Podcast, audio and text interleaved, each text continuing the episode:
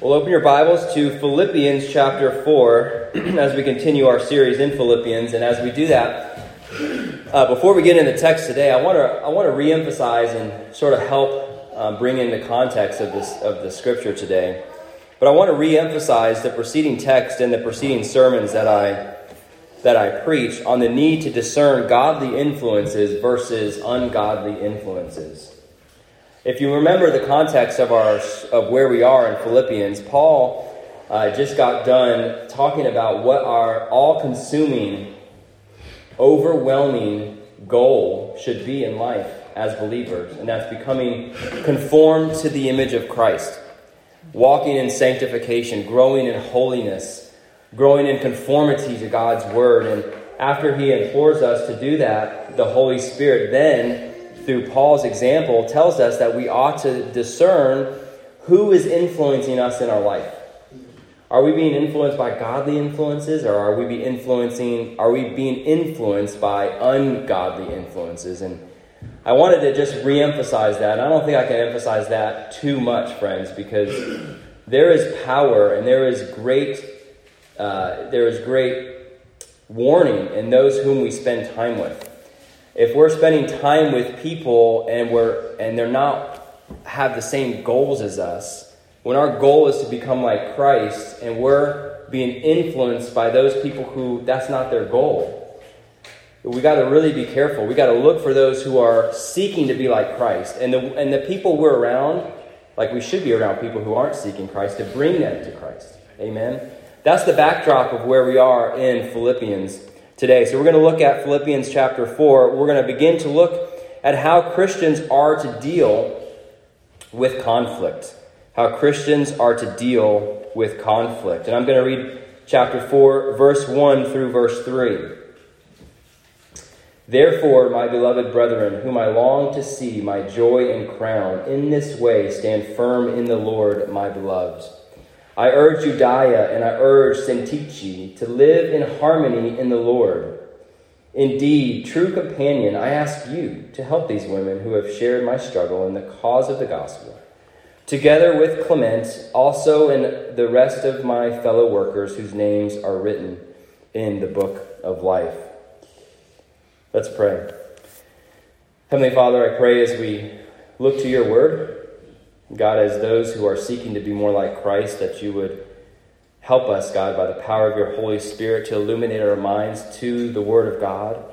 Lord, I pray that the words that I speak would be that which you have spoken and none, nothing more, nothing less. God, I pray you would open up our hearts and change us by the Word to glorify Christ. In your name we pray. Amen. Well, mishandling conflict is the surest way to wreck relationships. Amen. Handling conflict, excuse me, handling conflict in an ungodly way is one of the main reasons for the destruction of the family today. It's one of the main reason for destruction of marriages, for destruction of friendships, for destruction of business ventures, for the destruction of civil government, and it's the main reason for the destruction of local churches. Many Christians do not know how to handle conflict in a biblical, God honoring way.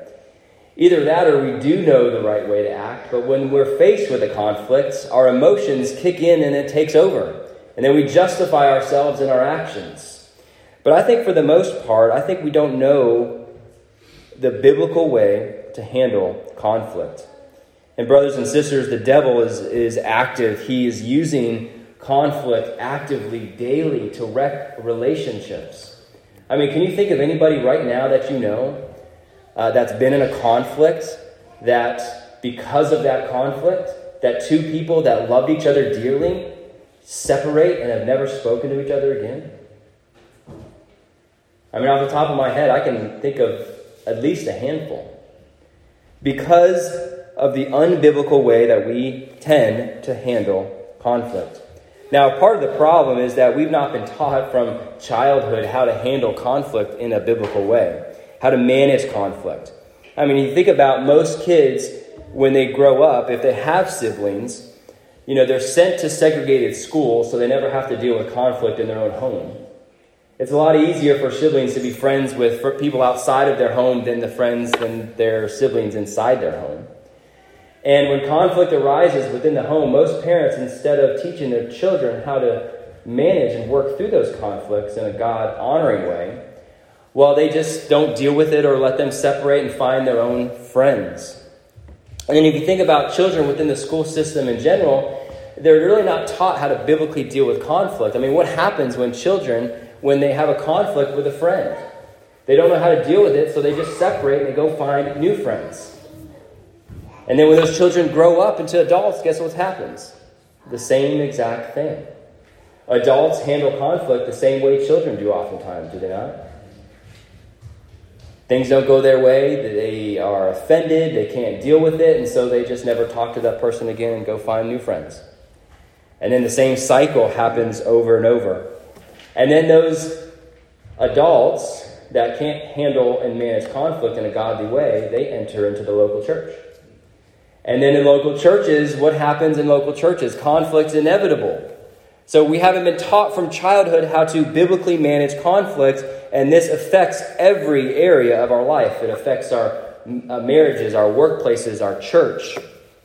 And this is what Paul addresses here in our text managing conflict in a godly way.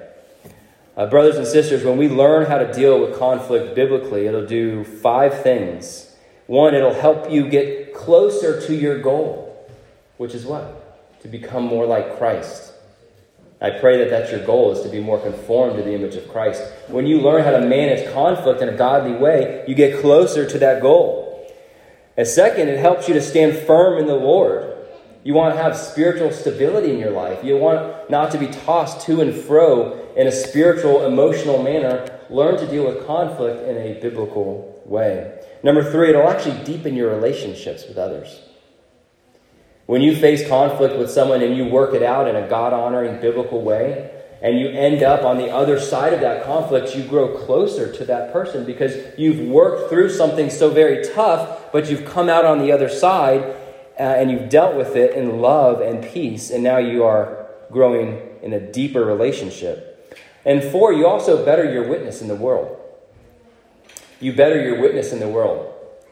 I mean, how, how awful it is, and to our shame within the church, that we deal with conflict oftentimes worse or and not, nothing better than the world. And the world's watching.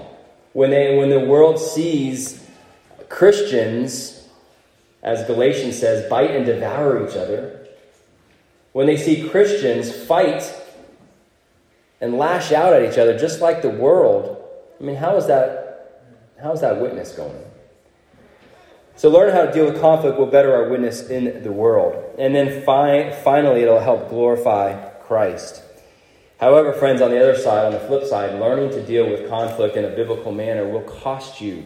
It will cost you pride, and it will cost you the grip of control that you so desire, that you and I so desire in our flesh. I want to define what I mean by conflict in, in our study this week and probably next week as well. The American Heritage Dictionary defines conflict as a state of open, often prolonged fighting.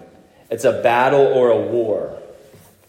It also defines it as a state of disagreement or disharmony between persons or ideas, as in a clash. Merriam Webster's uh, defines conflict as a strong disagreement between people, groups, etc., that results in often angry argument. And I want to make the distinction that what we're talking about today and what Paul addresses in the text is a conflict, not just a disagreement. Because we will have disagreements, and disagreement in and of itself is not a sin. We should work through those in a godly way. But when they're not worked through in a godly way, that turns to conflict and strife and battles and wars. And that's when it becomes sinful. That's when it becomes sinful. So, ideally, we want to handle our disagreements biblically so that we don't run into conflict in a sinful way. And we'll actually look at probably next week how we can avoid that sinful type of conflict, battle, war. But today we're going to address the text, which is how to handle conflict when it shows its ugly face. Let's look at our text Philippians chapter 4. so here we say, starting in verse 2, where he says, I urge you, and I urge Syntyche to live in harmony in the Lord. Paul addresses a conflict here that's arising in the church of Philippi. This conflict must be very significant for him to publicly name two ladies in the church. He names it in the letter. Can you imagine your name being written for all of eternity for a conflict that you've caused in church? Now, all throughout Philippians, if you've been listening to the sermons, all throughout Philippians, the idea is to grow in unity for the sake of the gospel. Paul addresses this same idea that where he addresses these two ladies to live in harmony in the Lord. Your version might say, be of the same mind. He addresses and uses the same uh, phraseology throughout the book of Philippians in chapter 1, chapter 2, chapter 3, and now chapter 4. In chapter 2, verse 2, he says, Make my joy complete by being of the same mind, maintaining the same love, united in spirit intent on one purpose. So, see, Paul keeps hitting the same idea throughout the church, throughout the book of Philippians to grow in unity, to grow in like mindedness, to grow in love together. Obviously, there was an issue within the church of Philippi with unity. And up until now, he hasn't named any names, but now he specifically names these two ladies to work in harmony, to be of the same mind Euodia and Syntyche. And they're only mentioned here in the Bible, nowhere else. But these women were significant members of this church of Philippi. In the text in verse 3, Paul refers to them as his fellow workers. And he says that these women shared my struggle in the cause of the gospel. Well, what was the cause of the gospel that Paul struggled so much with? Well, when he founded the church, if you just rewind five to ten years, in Acts chapter 16. When Paul goes to Europe, Philippi is the first place he lands. And it says there, instead of going into the synagogue, which is his custom, he goes in and attempts to reason from the scriptures that Jesus is the Christ. If you look at Acts 16, it says he actually goes to a river where he was supposing some women would be praying. And there's some background to that. But he goes there and he finds some Jewish women praying. Now, why would he not go to the synagogue? Well, this presupposes that they didn't have a synagogue in Philippi. To have a synagogue back then, you had to have 11 Jewish men to be able to start a synagogue. So this tells us that there wasn't enough men, Jewish men, to start a synagogue at Philippi. But there was a group of women, Jewish women, God fearing women, who would go down to the river and pray because that was their custom to do since the, uh, the deportation of Babylon where they had no place to worship, they would go down to the river and weep. And now, when Paul says that these two women shared my struggle in the cause of the gospel, we may not know for sure, but what I believe is that these two women were down there by the river when Paul first went into Philippi. And that he, they helped Paul start the church and helped Paul in advancing the gospel in Philippi. So these weren't just two, you know, casual members of the church. These were two very prominent, important members of the church of Philippi. And Paul singles them out because there was some type of ordeal going. There was some type of conflict that was breaking out in the church. Paul needed to act swiftly to address it. I don't think this was any small thing. Now, this conflict could have either been with each other, which most Bible scholars think so, but it could also be a conflict that they were having with the church because he urges them to be uh, to live harmoniously, to be of the same mind. So it could have also been that these two women were being in a conflict with the rest of the church. We're not really sure, but what we do know is that this was no small matter. I want you to put yourself in the, the feet of the church of Philippi. Imagine sitting at the church. You know, Paul delivered this letter to be read in front of the whole church. Now, while I've taken almost a year to preach through this book, uh, it took about probably 10 minutes for them to read the letter. And imagine sitting in there, Paul, who founded this church, most of them knew Paul by name and face. Paul keeps addressing this unity issue, this unity issue. And remember that Epaphroditus, one of the church members, was sent by the church of Philippi to Paul. So Paul had very intimate knowledge about what was going on in the church. Can you imagine sitting there and hearing this letter about unity and being of the same mind, striving together for the gospel, live, be of the same mind, be like Christ, be in humility?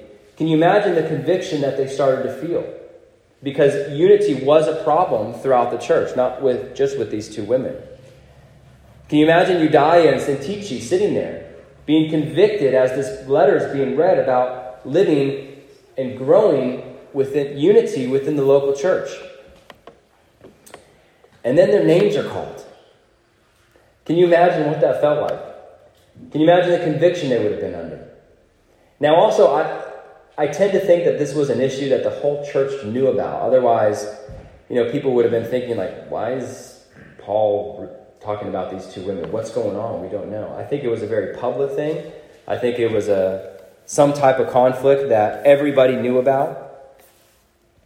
And again, the overreaching theme of the epistle is growing in unity for the sake of the gospel. So here we have an example of conflict that's infecting the local church. How do we deal with that? Conflict will absolutely threaten the local church if we let it. Now, on the flip side, friends, living in harmony with one another, growing in love for one another, growing in like mindedness for one another, will also help us in our sanctification as a church. It will help us also to stand firm in the Lord. So, if we desire to be a healthy local church, we must deal, we must manage, learn to deal with conflict in a biblical manner. And it doesn't start in the church. Conflict management starts at home, does it not?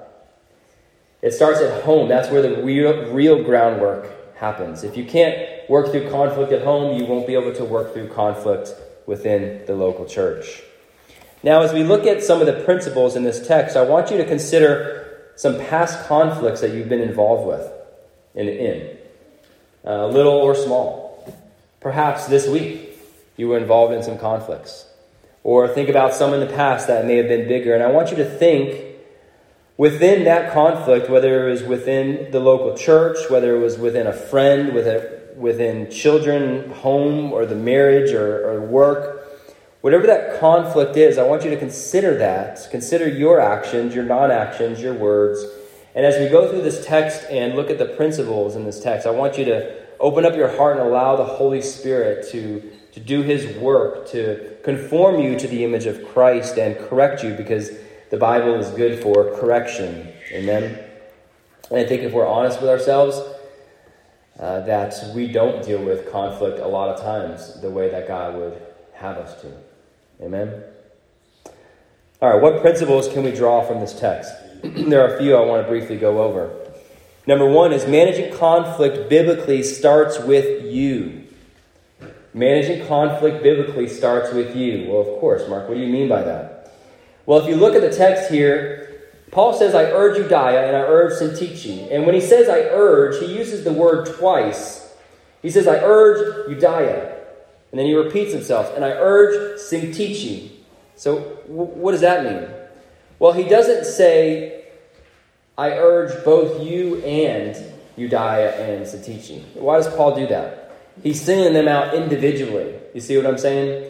If I if there was a conflict between two people here, and I said, I really want you, Bob and Sally, to work harmoniously.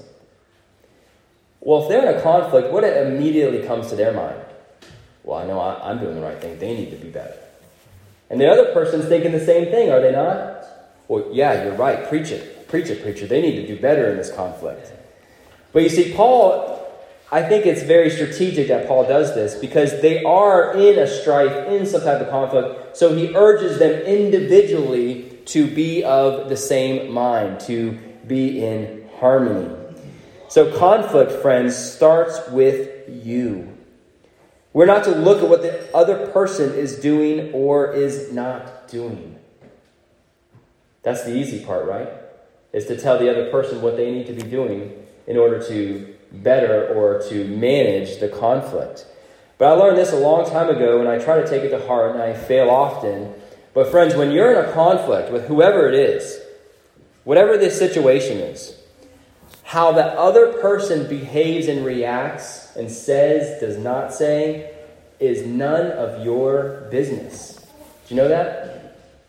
It is all between them and God. What I mean by that is if you're in a conflict and the other person is, you know they're not doing the right thing, you know they may be even saying the wrong things or treating you the wrong way, friends, that is between them and God. You know what? You can pray for them. But conflict starts with you. It starts what you can do to manage the conflict biblically. So we need to take our eyes off others and we need to put the eyes on ourselves. What is it that I can do to better the issue and the conflict that's at hand? And notice what Paul says when he urges both of them to live in harmony. He doesn't have a period there. It says, in the Lord. In the Lord. Friends, the only way that we can truly have harmony as brothers and sisters in Christ is to be walking right with the Lord. You know, the word in the Greek, in, where it's used in the Lord, is almost as in there's like a sphere, there's a realm, and that's where we need to be. We need to be in the Lord. We need to be walking right with the Lord to manage conflict biblically. You give me two people who are walking right in the Lord, and living in harmony is not only possible, it's probable. I'll repeat that. You give me two people who are both walking right in the Holy Spirit in the Lord. Living in harmony is not only possible, it's probable. And not saying it's going to be easy, but it's probable if we're focused on what we can do Number two, so first we must manage conflict. It starts with us. Number two, we must be active in addressing conflict when it arises. We must be active in addressing conflict when it arises. Paul addresses this very quickly and very urgently by the way he writes the text. Paul knows this must be addressed publicly. If it wasn't that big of a deal, he wouldn't have used the two ladies' names, but it was a very big deal. It needed to be addressed, and it needed to be addressed soon. Otherwise, it was going to break out into something worse than it already was. When Paul says, I urge to both of the ladies, this word urge means to implore or to entreat. It's a very strong word. It not only means encourages, it means much more than that. It literally means to plea or to beg. And that word is often translated in the New Testament as to pray. Paul was pleading with these ladies, he was begging these ladies, he was praying that these ladies would live in harmony. Because disharmony, because strife and conflict, brothers and sisters, it only gets worse if we don't deal with it in a biblical manner. It only gets worse. Ephesians 4:31 kind of shows how things get worse if we don't deal with it. Where Paul says, "Let all bitterness and wrath and anger and clamor and slander be put away from you, along with all malice. Be kind to one another, tenderhearted, forgiving each other, just as God in Christ has also forgiven you." See, conflict often arises when there's a disagreement or there's a hurt or an offense, a difference of the minds. And, and if it's left undealt with, this turns to bitterness. We see Ephesians 4:31. But if we don't deal with this bitterness, if we leave it there and we don't address the conflict, that leads to wrath and anger. See, there's a progression there, which then leads to clamor, which is just another level of anger. And then it leads to slander. You see what it says there in Ephesians 4:31? It leads to slander. See, friends, if we don't deal with conflict, we let that bitterness fester, then our flesh gets involved and we start imagining things about people that's simply not true. You know, 1 Corinthians 13 says, Love thinketh no evil. What he means by that is that we think the best of people. Even if it turns out to be the worst, we are to think the best of people. Eh, in Proverbs, it says, An evil man is suspicious about everything.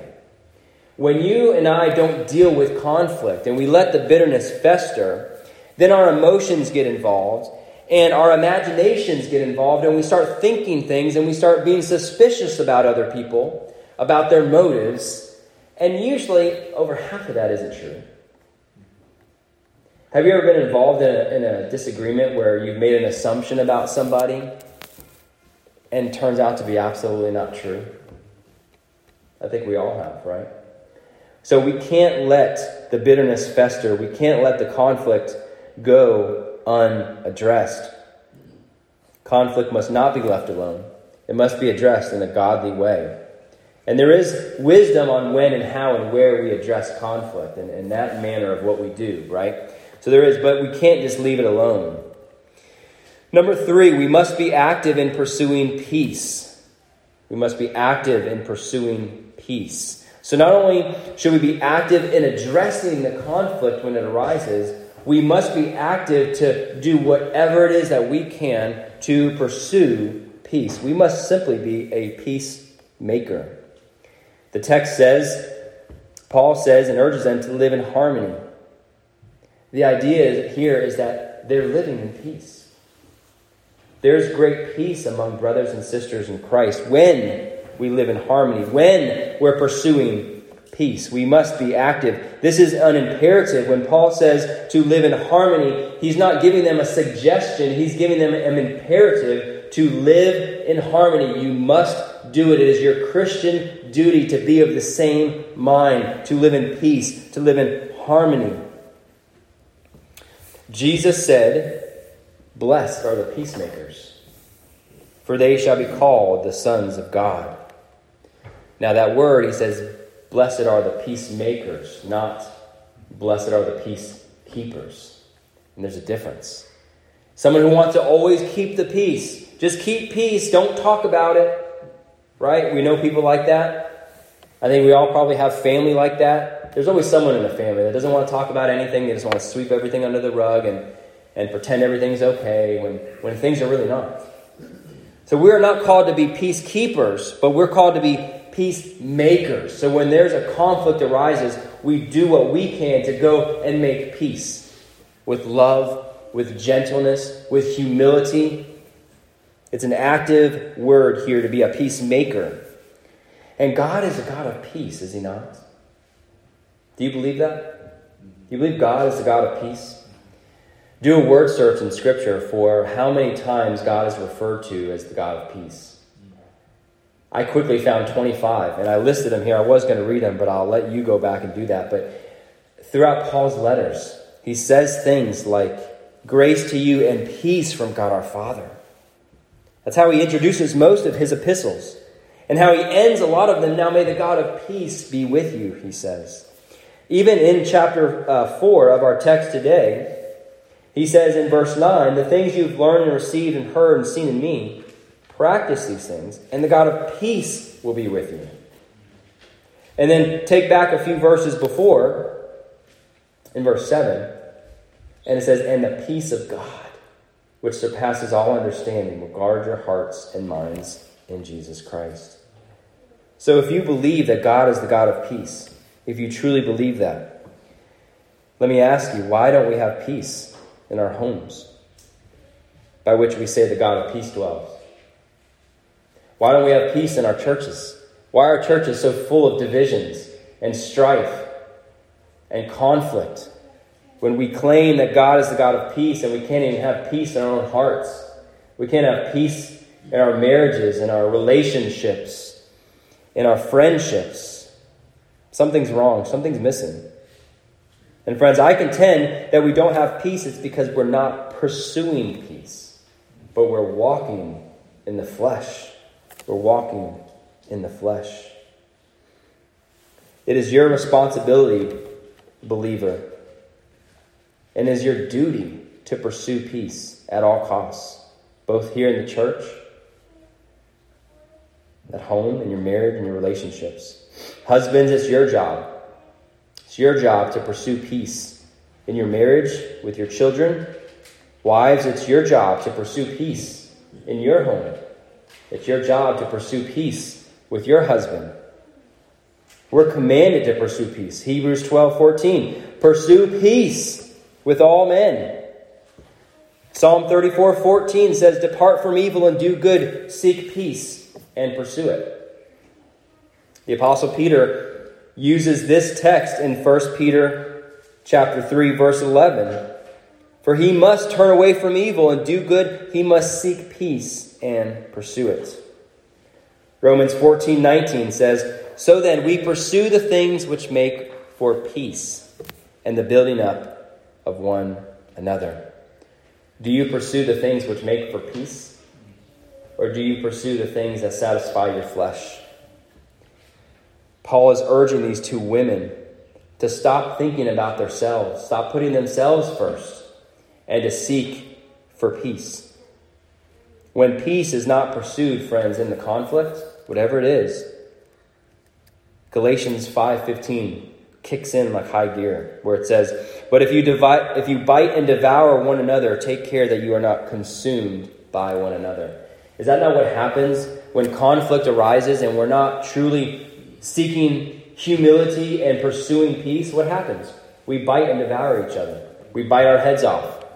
We walk in the flesh. We justify our position. We think we're right and the other person's wrong. And although that may be, that's not how we are to behave. We are to pursue peace at all costs. And it says, take care that you are not consumed by one another. And isn't that what happens? When conflict arises and people are just at each other, whether it's in the church or at a home, you end up consuming each other. And then the relationship fell, fails and is wrecked because we cannot pursue peace.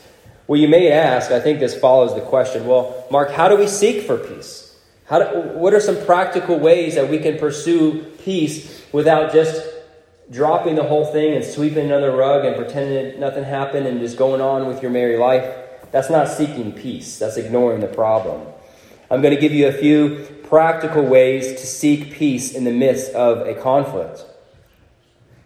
Number one, we must be clothed in humility we must be clothed in humility. And this is why Paul addresses humility in chapter 2 of the same uh, epistle in Philippians 2, verse 1 through 4, where Paul is saying, Hey, make my joy complete in verse 2 by maintaining the same love, the same mind, be united in spirit, intent on one purpose. He's imploring the Philippians to be unified and to live harmoniously, to be at peace with one another. And how do you do that? Where he tells you in verse 3 and 4. It says, Do nothing from selfishness or empty conceit, but with humility of mind, regard one another as more important than yourself. Do not merely look out for your own personal interests, but also for the interests of others, and have this attitude which was also in Christ Jesus. So, the first way that we can pursue peace in the midst of a conflict is to be clothed in humility. To be clothed in humility. I was reminded a couple weeks ago at a father daughter retreat that I took uh, some of my daughters on that when we feel like we're being wronged, he said, when we feel like we're not getting that which we deserve, we need to be reminded that we don't deserve any better. We literally don't. We don't deserve any better than the treatment that we're getting. As a matter of fact, if God had not extended his mercy and grace upon you, you deserve a lot worse.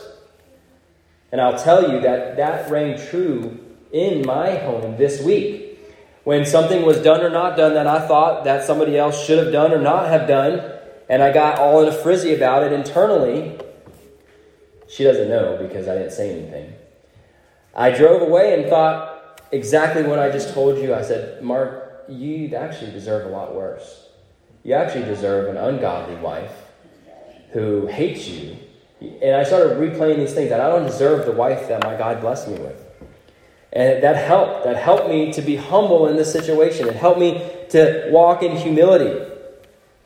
Now, I will say that I have failed many times and I have spoken when I ought not to have spoken and caused conflict where conflict was not needed. Uh, so I don't say that to boast upon myself, but to get the point across that we must first be clothed in humility. Second way, we are to seek for peace in the midst of a conflict is we must control our anger. We must control our anger. Friends, anger works in opposition for peace. Anger works against peace. And nothing evokes the emotions and anger more than conflict, does it not?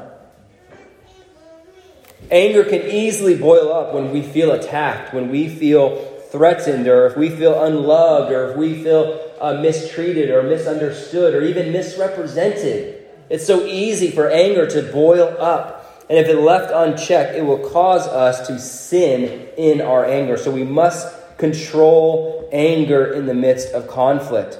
Now, friends, many believers like to point to Ephesians 4:26 to justify their anger, which says, be, be angry and yet do not sin. But let's be real about this. When you're in the midst of conflict and you're angry, is that a righteous, holy anger? I would contend 99.99% of the time it's not. And why are believers so quick to point to Ephesians 4:26 where it's the only unclear scripture in all of scripture that talks about permissibility to be angry. And we call it righteous indignation. And we try to justify that we're angry about something when in fact, most of the time, it's a sinful anger. You see, most of us want to ignore the hundreds of other scriptures about anger, and we want to point to this one scripture that to justify our angry, our anger, but Many people forget that in Ephesians 4, five verses later, when Paul says, Be angry and sin not, he says, Let all bitterness and wrath and anger and clamor and slander be put away from you, along with all malice. So, why would Paul, five verses later, after he says, Yes, be angry, just don't sin, Five verses later, he says, Now put it all away. And the word that he uses, angry, is orge, which is the noun form of what he uses in verse 26. When he says, Be angry, that's the verb form. It's the same exact word used in different form. Why would he say that? And why do a, a plethora of other texts says to get anger away from you? It even says to stay away from those who are hot tempered and why in James it says the anger of man does not work the righteousness of God. So I'll grant it. Maybe I, maybe I grant it. I don't believe that there's such thing as a righteous anger. I believe the text is telling us something different to be angry and sin not. But if I grant it to you, say there is a righteous way to be angry. If we're real, is that do we, are we really righteously angry when we're in conflict with one another? I would contend no. I would contend no. I think it's just best to look at all the other scriptures that says, get rid of anger, get rid of anger, don't touch it, don't be around people who are easily provoked to anger, get rid of it, get rid of it, get rid of it, get rid of it, get rid of it. That's the way that I take. Now, people say, well, aren't we supposed to hate the things that God hates? Absolutely. But I can hate things that God hates without having anger in my heart. I can hate abortion, but it doesn't mean I'm sitting there livid, red faced, and angry. Again, look what the fruit of your anger does. Does the fruit of your anger produce the righteousness of God? Did Jesus have anger when he flipped tables? Yes. God is angry with the wicked every day. God has wrath. God has anger. I don't think I'm anywhere near Jesus to have that type of righteous anger. So I just say, just get rid of it. It doesn't do any good to us. It doesn't do any good. We should hate what God hates. But if you just look at all the text again, to get rid of anger, it would help us. Even the fruits of the flesh, the deeds of the flesh in Galatians 5:19, a lot of it has to do with anger and outbursts of anger. Colossians 3:8 says, "But now you also put them all aside. Get rid of them. Get rid of what? Anger, wrath, malice, slander, and abusive speech from your mouth. As I said, it's James 1:20, the anger of man does not achieve the righteousness of God. So, we must to pursue peace, we must be clothed in humility. We must control our anger, and third, we must control our tongue. We must control our tongue. Ephesians 4:29 Let no unwholesome word proceed from your mouth but only such a word as is good for the edification according to the need of the moment so that it will give grace to those who, who hear. When you're in the midst of a conflict, friends, does that describe you, that text? Ephesians 4.29. Proverbs 10.19 says, When there are many words, transgression is unavoidable. Or another scripture says, sin abounds. The more we talk, the more we sin. Is that not true? And especially in the midst of a conflict, the more that we talk, the more that we are going to sin. So we need to have wisdom and we need to control our tongue. But, Mark, you don't understand. You might say, I've been wronged by a person and they must know, they must be punished. I must tell them what they've done that is wrong. Otherwise, they'll keep doing it. Have you ever felt that way? I have. But we all do. I must say something because they're just going to keep on doing it again. Well, first, I'd like to remind you that God says, Vengeance is mine, saith the Lord. And the Bible says, Do not repay evil for evil. The Bible says to bless your enemies, to pray for them. And when you're in the midst of a conflict, if it's somebody you love, they're not your enemy. How much more should you respond in love? If you're not getting right treatment, respond in love anyway, because that is our Christian duty. Sometimes the best thing to say is to just to simply say nothing. If you're in the middle of a conflict, you can ask for some time.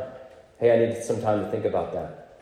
We don't need, I did say we need to address conflict, but when our emo- emotions are provoked and we're ready to fight, that is, the, that is the time to keep our mouth closed. And we need to have wisdom to say, I'm not in the right, I'm not in the right place right now. I need to just not say anything because I can feel my blood boiling. So, yes, there's a biblical way to approach someone who sinned against you, and we're actually going to look at that next time. Like, there's, there are times when we do need to approach somebody and, and share a concern that we have with them, that we see some type of pattern of sin in their life. So, what I'm not saying is that we don't ever approach somebody who's wronged us, because that's actually biblical to do. Now, while we can overlook many offenses, there are times where we need to have wisdom to be able to humbly, lovingly go to somebody when they have done wrong. And we're going to look at that, Lord willing, next time. So, lastly, when it comes to conflict management, we looked at it starts with you and I, right? We must be active in managing and working out conflict. We must pursue peace. Lastly, we must implore help when needed. We must implore help when needed. Let's look back at our text. After he urges these two women to live in harmony in the Lord, he then implores another person in the church to help these women. He says in verse 3 Indeed, true companion, I ask you also to help these women who have shared my struggle in the cause of the gospel, together with Clement, also and the rest of my fellow workers whose names are written in the book of life. And by the way, the book of life is the book of life from all eternity, where God records the names of his chosen people that he would save from eternity past. And Paul is saying, Look, you, true companion, help these women. These women have, they're true believers. They love Christ, but they need help. Sometimes in our conflicts, we need to seek outside help. We need to go to a dear brother or dear sister in Christ and say, Look, I'm in a conflict right now. I need some help. Can you give me some wisdom? By the way, this circles back with the need to discern those who are seeking Christ, and we need to get wisdom and help from them. Not the people who could care less about Christ, who have a humanistic worldview, who look to man's ways and man's wisdom, we definitely don't need to go to those people to ask for help. We need to find the people who are seeking to be like Christ, and we need to get them to help us. So, whether you're having a conflict at work, whether you're having a conflict within the home, or a conflict with someone at church, or a friendship, or whoever, sometimes we need to implore help. Now, when Paul says true companion, if you look there in the text, this word in the Greek, where there's two words, true or genuine, the word for companion can also be a name. And many Bible scholars believe that this is actually a name of somebody within the church that Paul is imploring them to help these women. You know, he uses the name of the ladies in verse 2. Then he uses Clement's name. So most Bible, many Bible scholars rather, say that this is actually an elder or a deacon in the church, that he's asking to help these women in their conflict, to help them in their struggle. So again, we must implore help when needed. And this also speaks to the seriousness of the issue. When he's now imploring a leader of the church to help these women, again, does it help you understand the seriousness uh, of the issue that's going on? And Paul wants to address this. So we need not to be uh, prideful where we're not seeking godly help in conflicts that we have. We need to be humble enough to seek help from godly influences, as Paul says in chapter 3. So, to conclude, friends, the church of Philippi, although they were strong doctrinally, they were grounded in the roots and rooted in the faith. They had a lot of good things. They had leadership in place. Chapter 1, verse 1. They were evangelistic. They were loving. They were caring. They sent money to Paul. We'll see that here in a few weeks. They sent Epaphroditus to care for Paul. They were a loving church. They were a doctrinally sound church. However, they struggled with unity. And when they struggled with unity, it robbed them of the joy that they had in the Lord. And that's why joy is an underlying theme of the epistle as well. Paul addresses unity throughout the epistle, bit by bit, leading up and working his way to this specific issue that was hurting the church. Now, you might wonder what happened to the church of Philippi? Did they heed Paul word, Paul's words? What happened to these two ladies, Euodia and Syntyche? Did they work it out? Did they did it get worse?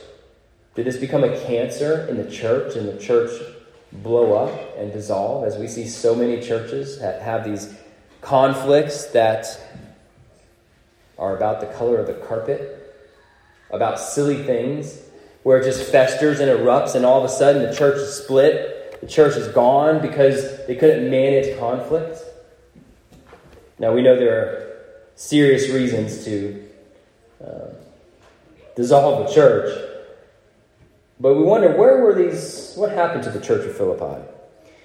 Well, just so as you have it, Polycarp of Smyrna, if you heard of him, one of our church one of the church fathers, he wrote a letter to the Philippians about 50 years later. If you've never read this letter, it's remarkable and it's unrefutable uh, as far as the evidence for this letter. Saturated with Scripture. 50 years later, New Testament scriptures that he quotes time after time after time. It's a remarkable letter. It's not, it's not an infallible word of God, but it, it does help us to put in perspective. He writes to the same church, the church of Philippi, 50 years later, and he had such great things to say about this church. They were thriving, they were unified, they were loving, no mention of any type of unity issues, no mention of these two women and what happened to them. So we can derive from that a little bit, I think, that they seem to heed Paul's words. They were not hearers of the word only, they were doers of the word. They heard Paul's word from the Holy Spirit, they repented of their sin, they turned to God and began dealing with conflict in the church in a godly way. 50 years later. 50 years from now, how would you like the next generation to look back on your home, on this church, on your on you. How would you want the next generation to look back? I pray that they would look back and say, wow, they were doers of the word. They grew in their Christ likeness.